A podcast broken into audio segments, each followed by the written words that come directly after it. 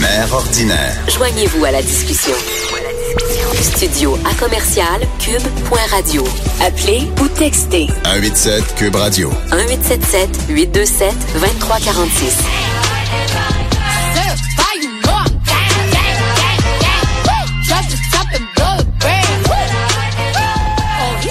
Hey, ça, ça mérite un petit brrr. Et voilà. Donc. Il a réussi à l'amener à Montréal. Donc, elle sera euh, bon, au Parc olympique pour le festival Métro Métro. Pour nous en jaser, Olivier Primo. Salut, Olivier. Comment ça va? Mais je pense qu'elle dit plus au cure ou un affaire comme ça. Là. Elle, C'est pas brrr. Ah, c'est pas brrr. OK, je vais, hey, je vais le pratiquer puis je vais le faire au festival. Ça, je te le promets. Aucun problème. Hey, comment ça va, là? T'es-tu dans ta voiture? Ouais, c'est ça, le, le- le petit bruit de fond, puis le fameux Bluetooth, c'est ça que ça fait. Il n'y a pas de problème, on va te prendre euh, comme ça. Donc, euh, Olivier, tu vas entendre aussi Max Lalonde, chroniqueur sport, qui va se joindre euh, à la Salut, conversation. Donc, euh, ça, c'est pas moi qui ai mal à la gorge. On est deux en studio. Euh, je veux te jaser Métro Métro, qui s'amène au Parc olympique. 18, euh, voyons, 19 mai, euh, ça se veut le plus gros festival hip-hop urbain au Canada. Qu'est-ce qui se différencie tant que ça des autres festivals? Parce qu'on s'entend, bon, il y a Oshéaga, EV Montréal. Là, toi, tu as choisi un spot qu'on connaît pas tant que ça pour des festivals. Qu'est-ce qui t'a amené aussi au Parc olympique? Premièrement, on va parler du spot qui est extraordinaire. Euh, L'année passée, je l'ai découvert pendant l'OSM. Il y avait presque 40 000 personnes.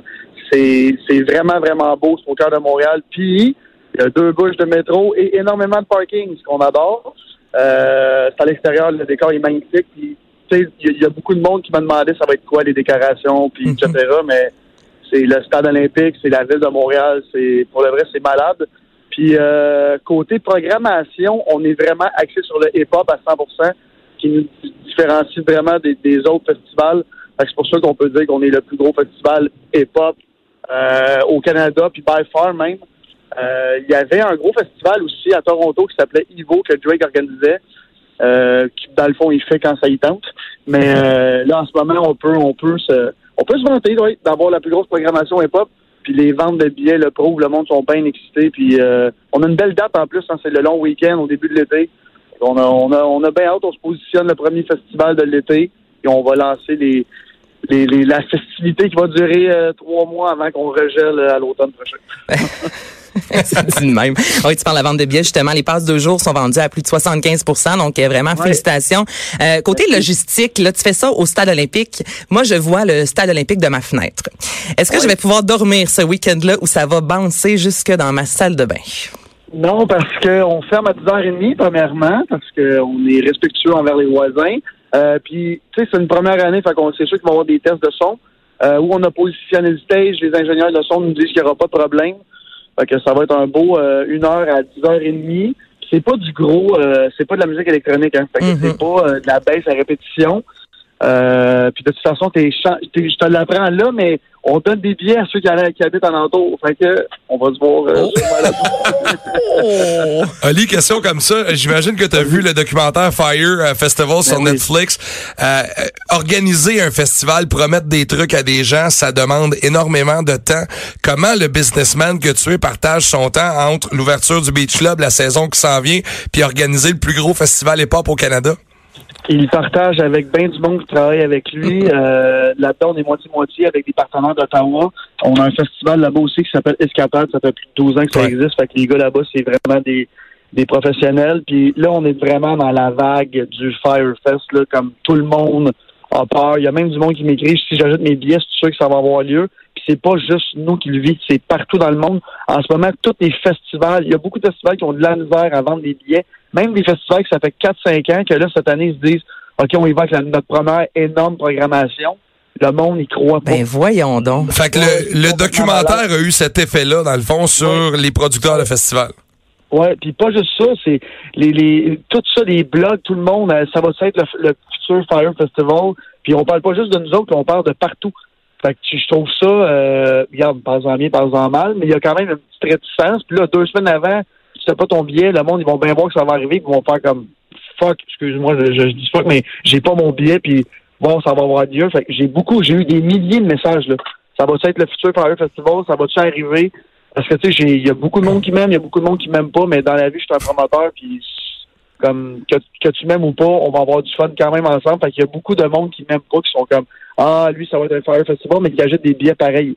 Fait que, tu sais, on, on, marche sur des œufs en ce moment pour le message qu'on projette, sauf que, tu sais, ça fait cinq ans que je fais ça, et je vais pas commencer à, ternir mon nom parce que je vais, je vais organiser un faux festival. Ça, ça a juste pas de bon sens.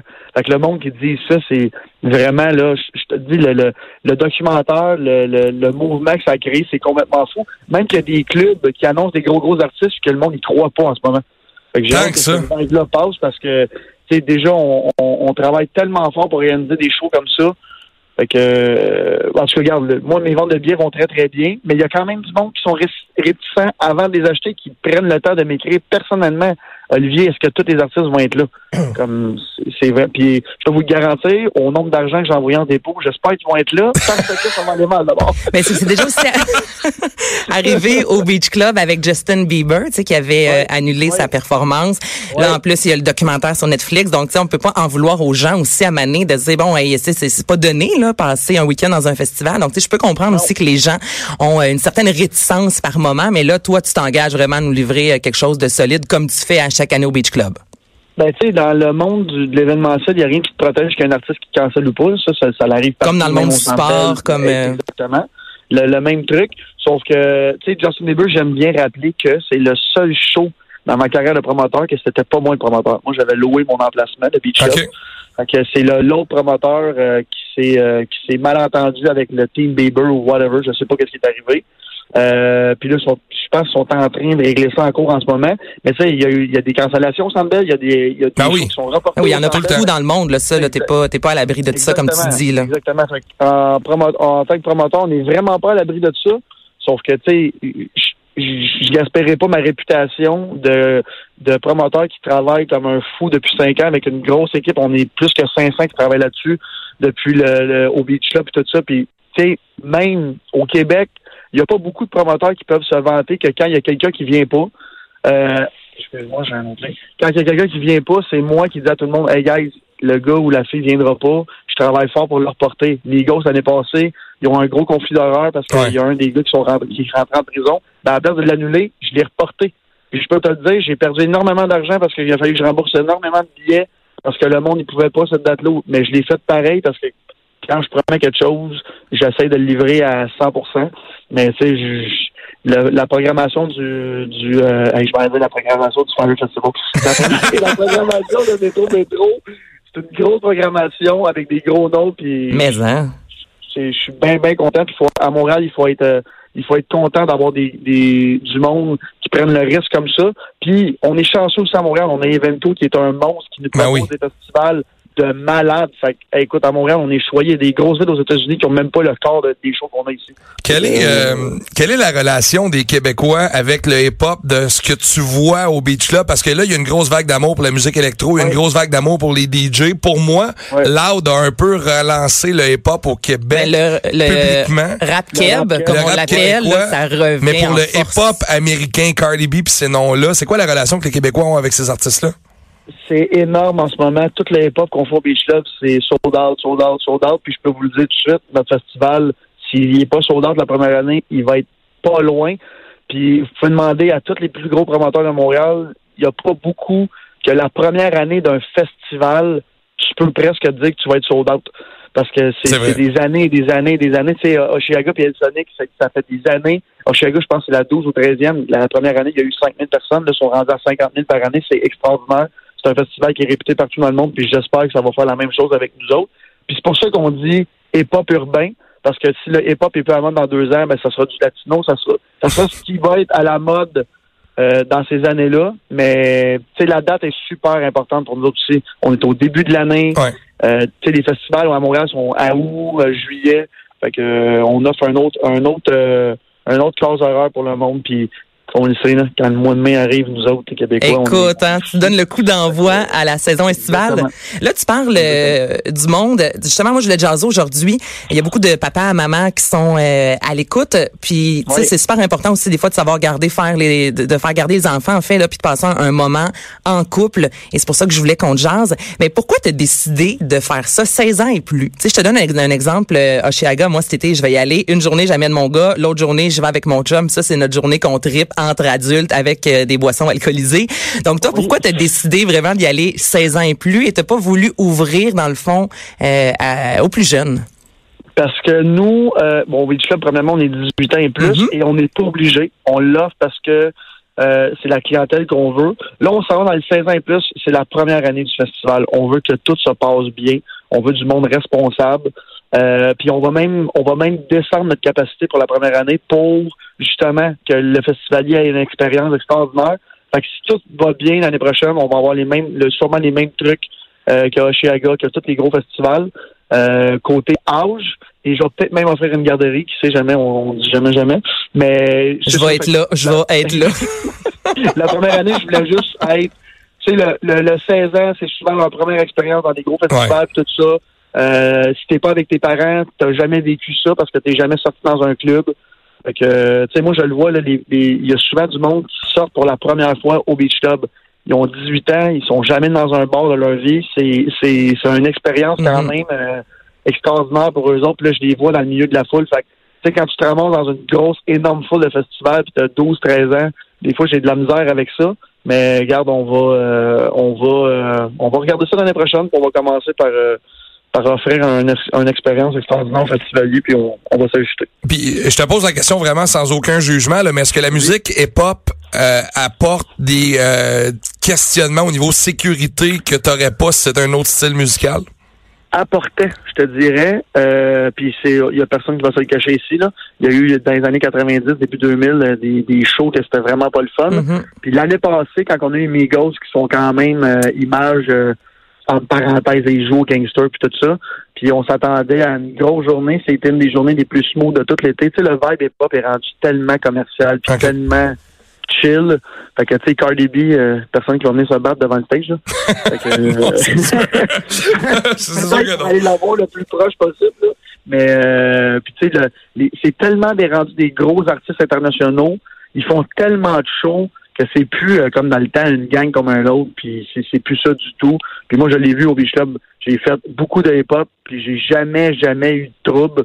Ben, j'en ai pas eu plus que quand c'est de l'électro ou peu importe.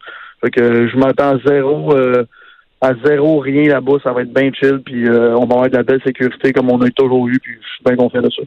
Olivier, avant de te laisser euh, partir, on jase du Beach Club depuis euh, le début de l'entrevue. Là, t'amènes, toi, le Beach Club à Montréal, sur l'esplanade Oui. Sud Live pendant euh, quatre week-ends. Euh, c'est quoi, t'arrives avec tes gros camions de sable, là? Ça va être quoi cet événement-là exactement? Dans le fond, euh, j'aime bien prendre l'exemple. On a un très bel exemple à Montréal l'hiver qui est les Fest.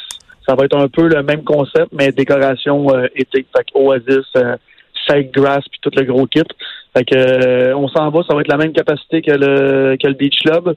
Euh, puis ça va être dans le fond le deuxième stage de Métro Métro quand on va faire le festival. Fait que le monde va pouvoir le voir dès la première fin de semaine. Puis à partir du deuxième week-end, on est là pendant quatre ou cinq semaines. Puis euh, on fait des. On, on a commencé là, la semaine passée notre, programmation à l'annoncer. Puis je pense que le monde ils vont être euh, très choyés. Tu sais, on voulait, on, on, visait euh, le monde qui voulait prendre le métro le matin puis tout ça en se levant puis en se disant pas j'ai une heure de route pour que j'aille au Beach Club. Fait qu'on ouvre le Beach Club vraiment pour les vacances quand le monde a vraiment le temps. Au début de l'année, on avait des très grosses journées, mais ça me prenait des très gros noms pour attirer le monde à une heure de Montréal. Ouais. Fait que là, euh, on s'en va dans du gros euh, underground puis tout ça, ça va être euh, très montréalais, très urbain, puis j'ai j'ai bien hâte le setup, il va être il va être très cool. Puis pour le vrai, comme tu disais tantôt, le monde ne connaisse pas l'esplanade encore, vous allez capoter. Tu mets les pieds là pour une activité, c'est c'est magnifique, puis c'est tellement facile d'accès que pff, moi je pense que le monde va bien aimer ça. Tu parles du monde qui connaissent pas le- l'esplanade? Il y a des gens aussi qui te connaissaient pas avant XOXO. Bon, Oui. si on est sur les médias Oui. sociaux, évidemment, euh, puis on sait pas c'est qui Olivier Primo, il y a quelque chose qui marche pas là-dedans. Avec euh, XOXO à TVA, évidemment, là, ça t'a fait découvrir du grand public. Oui. Là, on a appris justement que l'émission était pas renouvelée. Toi, comment t'as pris Ben euh, cette nouvelle-là? Ben moi j'ai pris la nouvelle très bien l'année passée quand ils m'ont dit tu vas animer. Hey, tu vas être dans le show. Puis je l'apprends aussi bien. Moi, c'est ma première grosse expérience TV. J'ai trippé là-dedans. Le monde qui m'ont suivi, ils ont trippé autant que moi. Puis euh, on a plein d'autres projets sur la table. Fait que, regarde, le, le, le, le concept a fonctionné, il n'a pas fonctionné. Puis j'ai tellement d'autres à faire euh, sur ma planche à dessin que ça Ouais, pas oui. OK. Exact, je suis dans le jeu, je suis dans le jeu au maximum. Mais euh, j'ai vraiment aimé travailler avec Club Illico aussi. C'est dans la même grande famille, fait qu'on est sur d'autres projets, puis vous allez entendre parler de ça euh, bien vite parce que notre le documentaire qu'ils ont fait sur moi a été un gros gros succès. Fait qu'on on travaille sur d'autres projets, puis j'ai bien hâte, puis ça m'a fait euh, découvrir c'est quoi la, la, la, la grosse grosse machine euh, québécoise en arrière de moi. J'ai bien bien aimé ça, puis euh, moi j'ai bien trippé dans le show. Et pour finir, j'ai pas le choix, Olivier, de te poser la question. Là, on a jasé de métro métro, les frais cachés, euh, le fameux retour collectif sur l'achat des billets. Ça en est où ça? Quand on dit frais caché, je, je veux juste. Non, non, vas-y, je, je te pose la question justement là pour que tu puisses t'exprimer là-dessus. J'ai fait mes j'ai fait la sortie après. Euh, tu sais, il y a tellement de, de promoteurs à Montréal qui annoncent des billets, nanana. les- Tu sais, j'aime pas le, le, le but frais caché là, parce que quand t'arrives pour peser, acheter, c'est pas moi qui paye sur la souris pour toi là. Ah non, t'as raison. Euh, mais tu sais, s'il y a eu une erreur, c'est pour ça qu'on appelle ça une erreur. On va la corriger. En ce moment, on est en train de regarder ça. Puis, je veux dire, tu sais, je veux dire, j'ai jamais voulu. Je vais le répéter encore. C'est pas moi qui pèse sur la souris ou sur ton billet, ton bouton Buy It Now. Là. Fait que je, comprends, mais tout le monde qui achète un billet dans sa vie sait qu'il y a un frais de service, des taxes, Absolument. des frais de billetterie, que by the way, ils viennent pas à nous. C'est des taxes puis des frais de livraison qu'il faut qu'on envoie les bracelets et tout ça. Fait que s'il y a une erreur d'affichage, ça va me faire plaisir de, le- de, le- de, de, de, de revenir là-dessus. Sauf que le prix, au bout de la ligne, il va revenir au, il revient au même, là. Fait que euh, je comprends tout ça, mais t'ajoutes un bio Sandbell, ben c'est le prix qui annonce quand t'arrives à la fin, il y a des plus, plus, plus. Fait que euh, c'est drôle parce que j'ai des amis qui ont acheté un billet pour le, le Ultra à Miami l'année passée, puis c'est 150 US de frais, mais comme quand t'arrives, Mais non. tu veux l'acheter, tu l'achètes, tu veux pas, tu veux pas. Puis je comprends, je comprends la frustration du monde, sauf que le prix qu'on annonce, c'est ce prix-là qui nous revient à nous. Fait que, tu sais, le, le reste du prix, c'est des taxes, des frais de livraison, des trucs comme ça. Fait que si on s'est trompé dans l'affichage, ben, ça sera une erreur, puis on, on va la corriger, mais on travaille là-dessus en ce moment, puis on va avoir quand même un très beau festival, puis le monde ils vont triper pareil. Ben tellement. Puis là, je te souhaite que les 25 de, de billets pas encore vendus se vendent. Ça, je suis certaine à 100% Donc, je rappelle aux gens que Métro Métro se fera le 18 et 19 mai au Parc olympique. Olivier euh, Primo, merci énormément d'avoir pris un 15 minutes comme ça euh, pour nous jaser. Euh, Je te souhaite une belle journée, mon homme. Merci beaucoup de l'appel, puis euh, vous me rappelez quand vous voulez. Parfait, Salut, merci. Journée. Salut. Ciao. Moi, j'ai bien hâte d'y aller. Je vais, je vais l'essayer, ce festival-là. Je suis une fan de festival. Euh, c'est sûr que je vais aller bouncer. Moi, aime ou aime pas Olivier Primo, comme il disait, là, ce gars-là est transparent. Ce Ben, gars-là, ça. euh, on a des questions à lui poser, c'est un livre ouvert et ça va toujours être comme ça. Moi, j'aime beaucoup l'entrepreneur que représente ce gars-là, puis ça va être important dans le paysage montréalais des gars de même. Mais si vous avez pas encore écouté justement le, le, le documentaire là, sur Club Illico, l'as-tu écouté, toi? Sur Netflix, le Fire... euh, ah, sur, Non, non, euh, pas Netflix, oui, sur Olivier. Non, je l'ai pas vu encore, euh, faut que je vois ça. Fire Festival, ça vaut la peine de l'écouter. Oui, ça, oui. Et euh, le documentaire aussi sur euh, Olivier Primo. Vraiment, moi, j'ai comme découvert un autre gars. Parce que c'est sûr, tu sais, puis il dit lui-même qu'il aime Ah oui. contrairement à son choix. père qui, tu sais, lui, quand il était jeune, il avait une belle voiture, il la stationnait derrière l'épicerie. Lui, Olivier, se stationne en avant, en diagonale, pour être Ah sûr oui. qu'on le voit, mais c'est vraiment... euh, il sait comment il tape à l'œil, puis le, le, le documentaire, l'émission, euh, vaut la peine d'être écouté euh, sur, euh, sur Club Illico. Max, hey, un gros merci. Hey, merci à toi, ça a passé comme 10 minutes. Vraiment, là, a Mm. merveilleux. Quelle belle expérience de radio. Et j'espère qu'on va avoir la chance de se rejaser de sport. Oui, moi avec Rimbin. du gardien du Canadien, là, José Lito. José Lito Théodore. Ah, ça n'a pas de sens. Joanie Henry à la réalisation. Merci beaucoup. Alex Moraville à la recherche. On a jasé également de musique. Et bien, pour ma part, je vous souhaite euh, une bonne fin de journée. On se retrouve très bientôt pour Mère ordinaire. C'est Anaïs Gertin-Lacroix qui remplaçait Bianca Lompré. Bye bye. Salut.